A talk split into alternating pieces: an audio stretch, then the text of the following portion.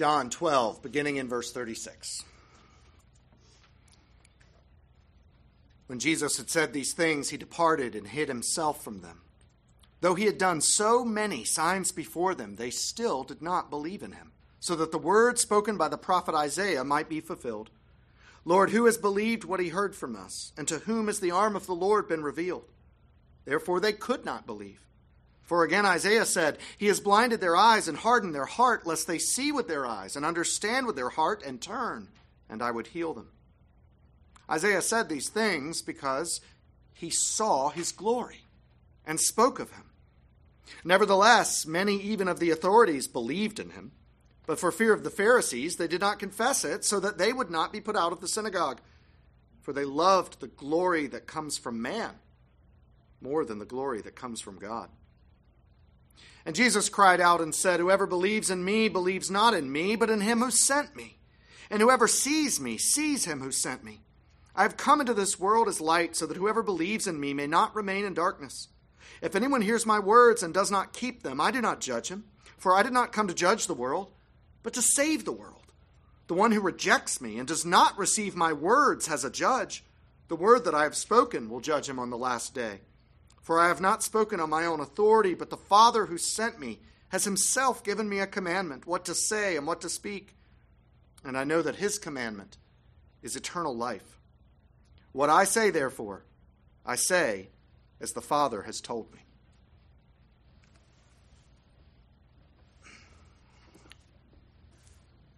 Unbelievers are probably oblivious, or at the very least, unconcerned. But their unbelief takes an emotional toll on the believers around them. Believing is a defining feature of our identity, it's in the name. We're believers. And unbelief frustrates and confuses and troubles us. We wonder how can you not believe? What more would it take to convince you? And of course, why won't you believe? Unbelief also gives rise to questions we ask of God. Won't you show yourself more clearly? How long will you let them persist in unbelief? And why does one believe and not another? Jesus wept for Jerusalem's unbelief as he rode into the city. And then he pleads with the people to walk in the light by believing in the light. And now he departs. Not only from this particular crowd, but from public ministry altogether. It seems that unbelief takes its emotional toll on Jesus too. The closer he gets to the cross, the more he wants to surround himself with believers. As he prepares, he withdraws from those who do not believe and here focuses his attention on his disciples. He's given the crowds all the signs that were appointed to his ministry. He's taught and taught and taught on who he is to establish faith or to condemn unbelief. He's given them more than enough. And now, with his own trial of faith squarely in view, Jesus withdraws from the unbelieving world. He and the disciples go to the Mount of Olives, where he will focus on teaching them and on prayer. And then, at the appropriate time, he will be arrested and taken to trial.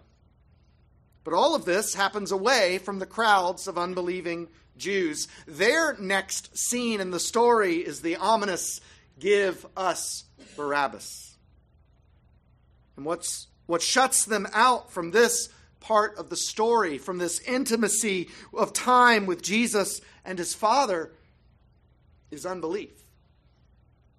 Jesus has given plenty of time for consideration and hesitancy. And now that time has passed. Chapter 12 ends with Jesus teaching his disciples about belief and unbelief. Nothing new, essentially summarizing what his ministry had been about. But before we get to that, John also speaks to the subject. It makes sense. John saw what Jesus saw, but he saw it with eyes more like ours. Believing eyes, yes, but not the perfectly faithful eyes of Christ, not eyes that had been there in the beginning with God. And so it makes sense that John, like us, might have been surprised by such large scale unbelief. Having himself learned from the master on the issue, he helps us know what to think. First, because this is very hard teaching any conversation around unbelief inevitably includes the subject of eternal condemnation for those who do not believe. That's emotionally difficult. And how we reconcile that with divine love is no simple task. Second, from a human perspective, it makes little sense that the Jews would reject Jesus.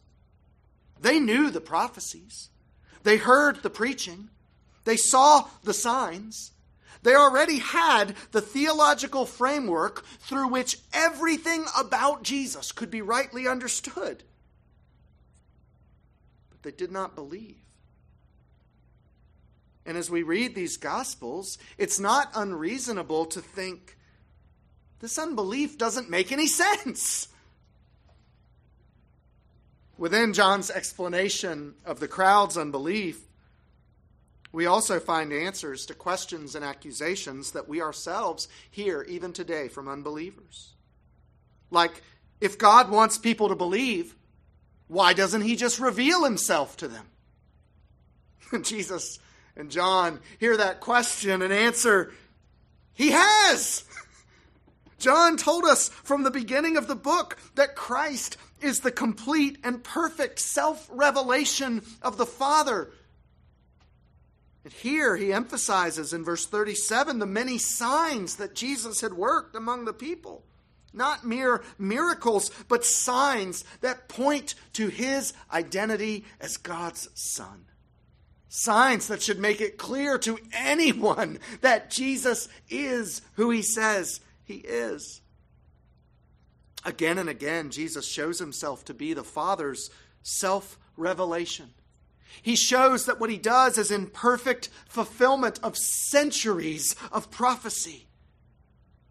Israel should have known what to expect and what to look for and what to ask of the one who claims to be the Christ. And the truth is, they did know. They got fulfilled prophecies. They got claims of oneness with the Father. They got many miraculous works, including, never forget, the raising of the dead. All of this pointed to Jesus' identity. All of this is ample evidence that Jesus is who he says he is. God has revealed himself to the world in indisputable ways. What are people waiting for? A thundering voice from heaven? Oh, wait, he sent that too. that was the last chapter. Never forget, Christians, it's not about the evidence.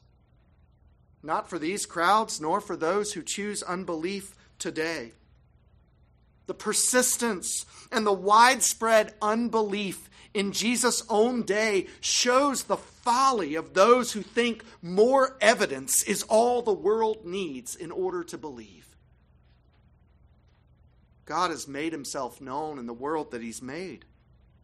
He's made himself known by revealing his image in the people that he's made. He sent his son, whose witness and testimony has spread throughout the whole world in the scriptures. Unbelievers choose unbelief. And, in one sense, John says, it couldn't be any other way. The critical moment in God's plan to save his people is the death of Christ. This can only be done in the hands of unbelievers who are willing to unjustly put the God man to death on a cross. Their unbelief is essential to the fulfillment of God's promises. And that means that the specific unbelief by specific individuals involved is not only foreseen by God, but is necessitated by his plan to save. And what makes unbelief so complex is that both things are true. It is absolutely true that every unbeliever chooses unbelief. Our first parents, in their sin and rebellion against God in Genesis 3, choose unbelief. Except for Christ, born of the Virgin, every man and woman born since has inherited both the guilt and the nature of that rebellion. We're all born in sin, and we're all born slaves to sin. Imagine a life where we never chose to sin ourselves. And even in that life, we would still carry the guilt of Adam's rebellion. And if you think that's unfair, don't worry, because it's a non issue. Because of our sin natures, we actively engage in sin as well. We choose sin and unbelief because it's what we want. And when people accuse God of making us puppets, they wrongly presume that he is forcing people to act against their will. But that's not true at all. God never made us act against our own nature or our own desires. We do what we want to do. Sin happens because, in fact, everyone does what they want to do.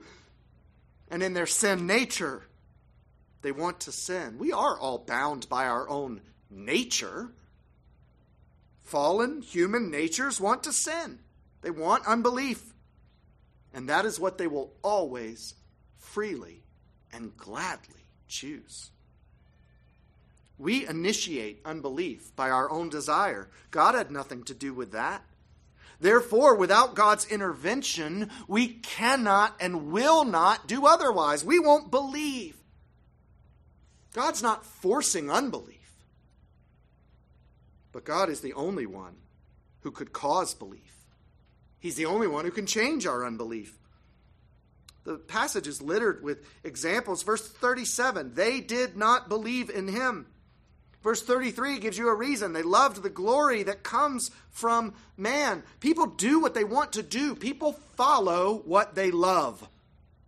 This is why Jesus answered Nicodemus Truly I say to you, unless one is born of water and the Spirit, he cannot enter the kingdom of God. You will follow what you love. And unless God causes you to love the kingdom of God, you will love the kingdom of this world. And that's why the crowds didn't believe. As another pastor puts it, no one has the ability to believe unless the Father acts upon his heart. It was John's inspired conclusion that God refused this, refused to do this for the crowds who heard Jesus and witnessed his miracles. And this is important. God is not arbitrarily assigning unbelief to morally neutral people against his will. He's not taking a room full of people, neither good nor bad, and saying, I'm going to make these good and I'm going to make those bad. Even when he blinds and hardens, he only solidifies the condition that they want for themselves. John places all of this within the context of Isaiah 6. In that chapter, remember, Isaiah is given a vision of the Lord's glory the, the, the train of his robe, the light, the fire, a vision of God's glory. And as happens when one is given a vision of the Lord and his glory, Isaiah is driven to despair and then to repentance. God cleanses him of his sin. And so Isaiah offers to serve as God's messenger. God agrees to this. He commissions him. He's going to send Isaiah out to the people. But he adds some bad news before Isaiah goes. He warns him that no one is going to listen to him. That the people are going to ignore him and reject him at best, and those that don't will insult and persecute him. Yet God is sending him anyway. Though the world will reject him, God will send his messenger because God will reveal himself to the people. His word to them will not change their choice of unbelief. No, it will actually confirm it. It will blind their eyes and harden their hearts, lest they see and understand. I said last week that when the New Testament quotes the Old, we should always look for the full context of the Old Testament passage. The author is bringing more in than just a verse or two. And John helps us do that here all throughout the chapter by repeatedly pointing to another section of Isaiah. Chapters 52 and 53, the famous suffering servant passages. There are at least 12 references in John chapter 12 to Isaiah's servant song. It's like John is painting a big neon arrow that goes from the suffering servant passages of Isaiah, pointing to Jesus and telling us, look here, focus here. And then, given that identity of Jesus as the suffering servant, he quotes Isaiah 6 and concludes that Jesus fulfills this. Isaiah's experience, the other prophets' experience of taking the word of the Lord to the people and being rejected, those were just the shadows of this potent reality that would be fulfilled in Christ. That as God works out his purposes to save, he would reveal himself per- perfectly and fully to the world through Christ, and their response would be no different than it was for Isaiah. They would not believe. And the very sending of Christ hardened them in their unbelief. They did not understand the signs that Jesus was doing, the overwhelming evidence, because their eyes had been blinded. God's judgment on their own chosen unbelief.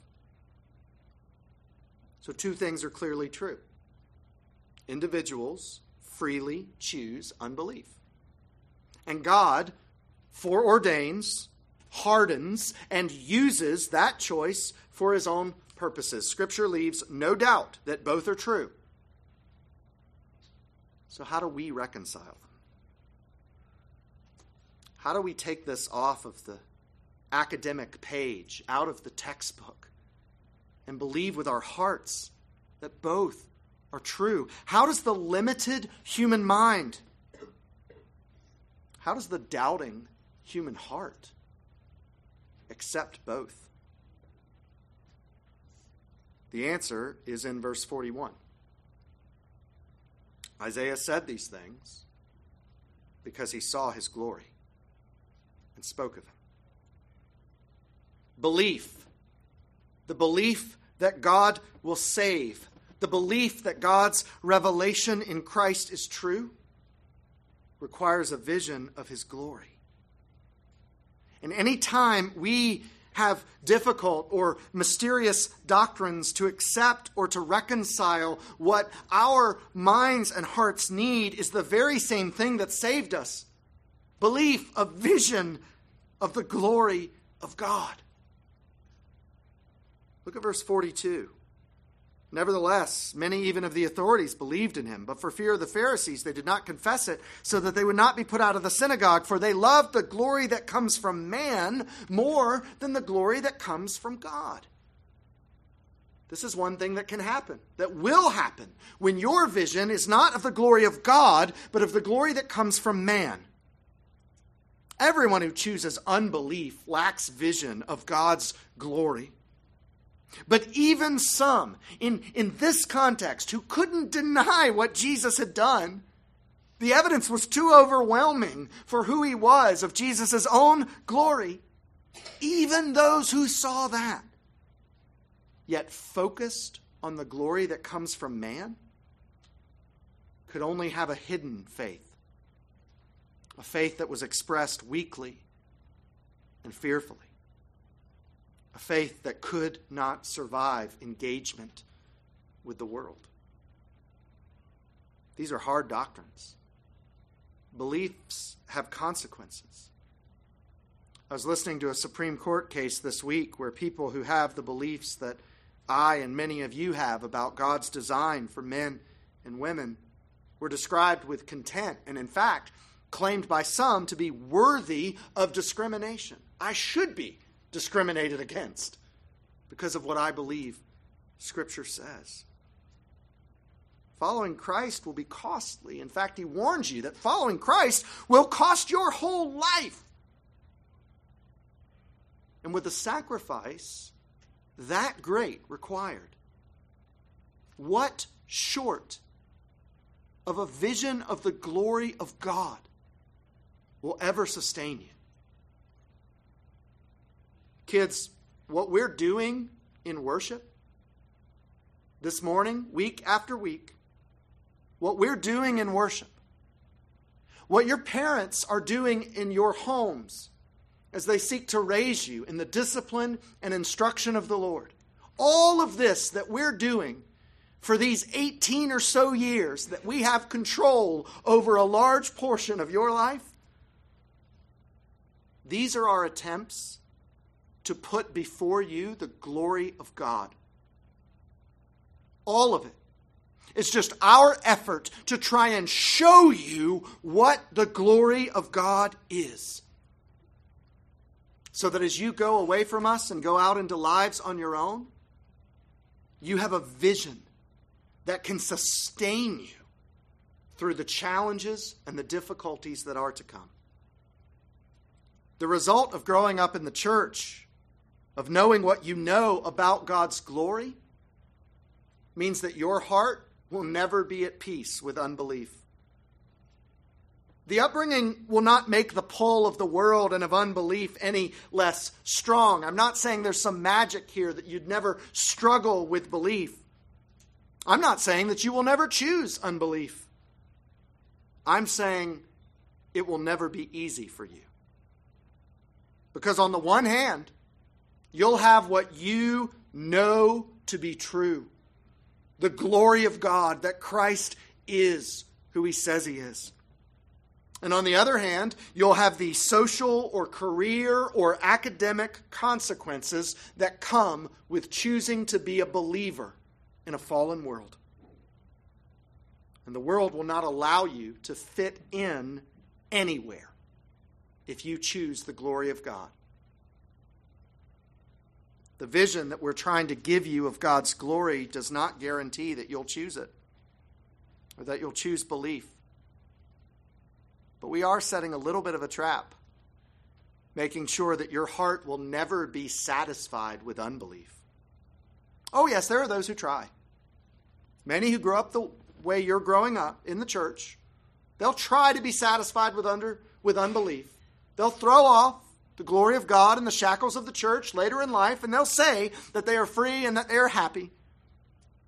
But as one pastor puts it, they merely go on from year to year, secretly ill at ease and dissatisfied, knowing too much of God's glory to be happy in the world, and clinging too much to the world to be happy in his glory. Isaiah believed. He had a vision of the Lord's glory. He believed, and so he was not afraid of the world's scorn. He said, Here am I, send me. The disciples believed. They had a vision of the Lord's glory, and they said, Lord, where else would we go? And Jesus, who had the clearest vision of God's glory of all, said, Not my will, but thine. The effect of a vision for God's glory is that we follow Him. If you're struggling to follow God, what you need is not more rules or restrictions. You don't need more structure or discipline. You need a vision of the glory of God. Now, be warned, at first, it'll be unsettling. Isaiah's first response to God's glory was panic. Seeing the glory of the Lord, he said, Woe to me, I am undone. But in repentance of that unworthiness, he experienced the glory of God's cleansing and forgiveness. That's what Jesus' followers saw in him. It's how we too were saved. That we don't just see the glory of the Lord in holiness, but we see it in mercy and in love. And that vision of God's glory also enabled Isaiah to accept the hard message God gave him to take into an unwelcoming world that would not receive it. Isaiah heard that God would harden some in unbelief, that God was setting him up to fail in one sense, to take this revelation out to a people who would not and could not hear it. But you see what Isaiah did not do? He did not protest God's injustice.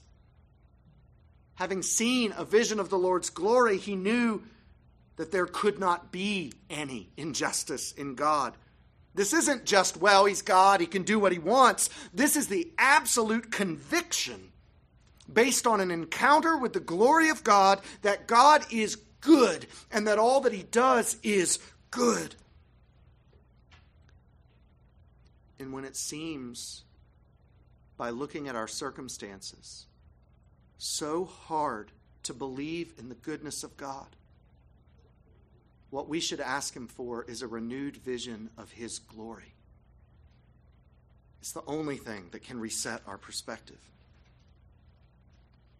One New Testament scholar applies that lens to this whole passage and the issue of belief and unbelief. And he concludes God is not a cruel monster who, with inward delight, prepares people for everlasting damnation. On the contrary, look, he earnestly warns people. He proclaims the gospel. He states, as Jesus did again and again throughout his ministry, what will happen if people do not believe and what will happen if they do. He urges them to walk in the light.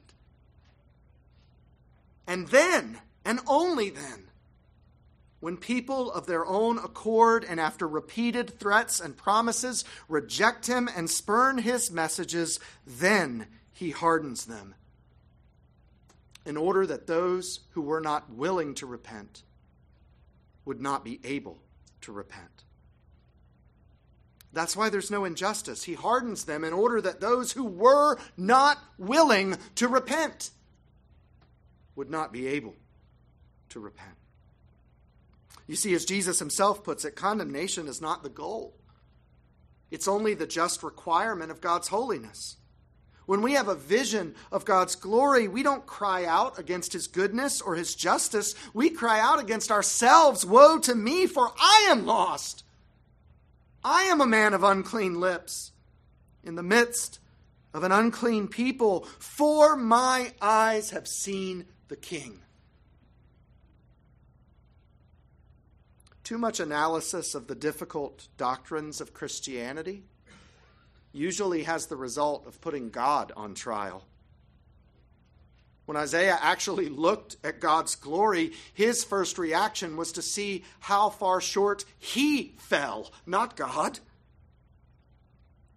And when we contemplate unbelief, our analysis shouldn't fixate on what God does but on the righteous judgment warranted against our unbelief. We must call out to God for forgiveness. We must urge others to do likewise. We have to take seriously the fear of the Lord. We can't just hand wave this away.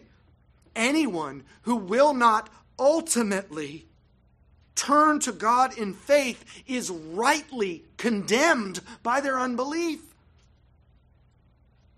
And all who do rightly find that Jesus came not to judge, but to save.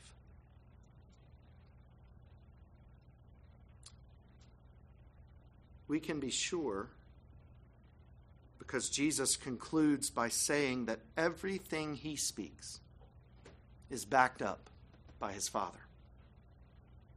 Yahweh, the God of the universe, stands behind all of these promises and assurances. You know, when a promise is made, it's wise to consider the source. All of us have received promises from people who are, let's say, unreliable.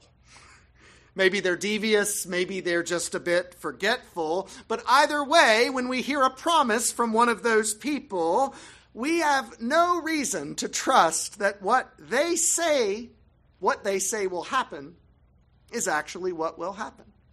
And it's right to do that analysis. Why would I believe this? And in this text, Jesus says, when we ask, well, who's making these promises? Why should I believe this frightful, horrifying word of God's judgment against unbelief? And if it's true, given the holiness of God and my sinfulness, why would I for a moment believe that I could be forgiven of it? And he says, because faith in Jesus' word is faith in God. Jesus is the Father's perfect and complete self revelation. All of Jesus' authority is the Father's authority. He has all of the divine power at his disposal, and that power can free you from the chains of unbelief. We can freely choose to believe because Jesus, by the power of God Himself, can give us new hearts. You can be completely confident in the power of faith to save. It will not fail you. It will not be found lacking. Your own faith, as feeble and as weak as it may seem to you at times, you need to know, Christian, that God Himself stands behind your faith in Christ. You know, we look at paper money in this country and we say it carries the full faith and credit of the United States government. And most of us who've studied economics roll our eyes and say, oh boy, that's not so encouraging. But your faith, your feeble, weak feeling faith, your faith riddled with acts of disobedience and unbelief. Your life, even still with its moments of rebellion and doubt, what stands behind your faith is the full faith and credit of the Lord Jesus Christ. It is secure, it is completely secure. Satan will tell you it's not. He'll tell you it's not enough. He'll tell you that when it all comes down to it, God is going to demand from you more than you have to give. And you need to go back to John 12 and you need to see what Jesus says here. Faith, your faith, will fully satisfy the conditions of the covenant of grace. You are secure on the day of Christ's coming. He can be trusted to see you through to that day. And we should therefore be reminded that He will see us through, He says, not with stagnation, but with sanctification. You can become more like Christ because Jesus says you can. You can hear and keep his words because Christ says you can. And his power stands behind that promise to change you, that he, through his Spirit, abides with you and you abide with him. That means no change is too hard, no worldly love is too strong, no habit is too ingrained, because the power of God stands behind the promise to make you more like Christ. What a word! What a word! That against the complexity of unbelief, against the sinking sand and uncertainty of a life with no promises from God, we can live this way. So, will you? Will you live this way? Will you stop being afraid of the weaknesses of your faith? He opened your eyes to the gospel of his Son and stands behind his promise. You have everything you need to stand secure with him on the last day. Will you live that way? And will you stop being afraid of the power of sin? Will you stop saying, I can't? It's too strong. I've been at this too long. He has broken the chains of sin and given you His power, His word, and His spirit to change. I don't stand behind this. That would do you no good at all. But He who calls you is faithful. And He says He will surely do it.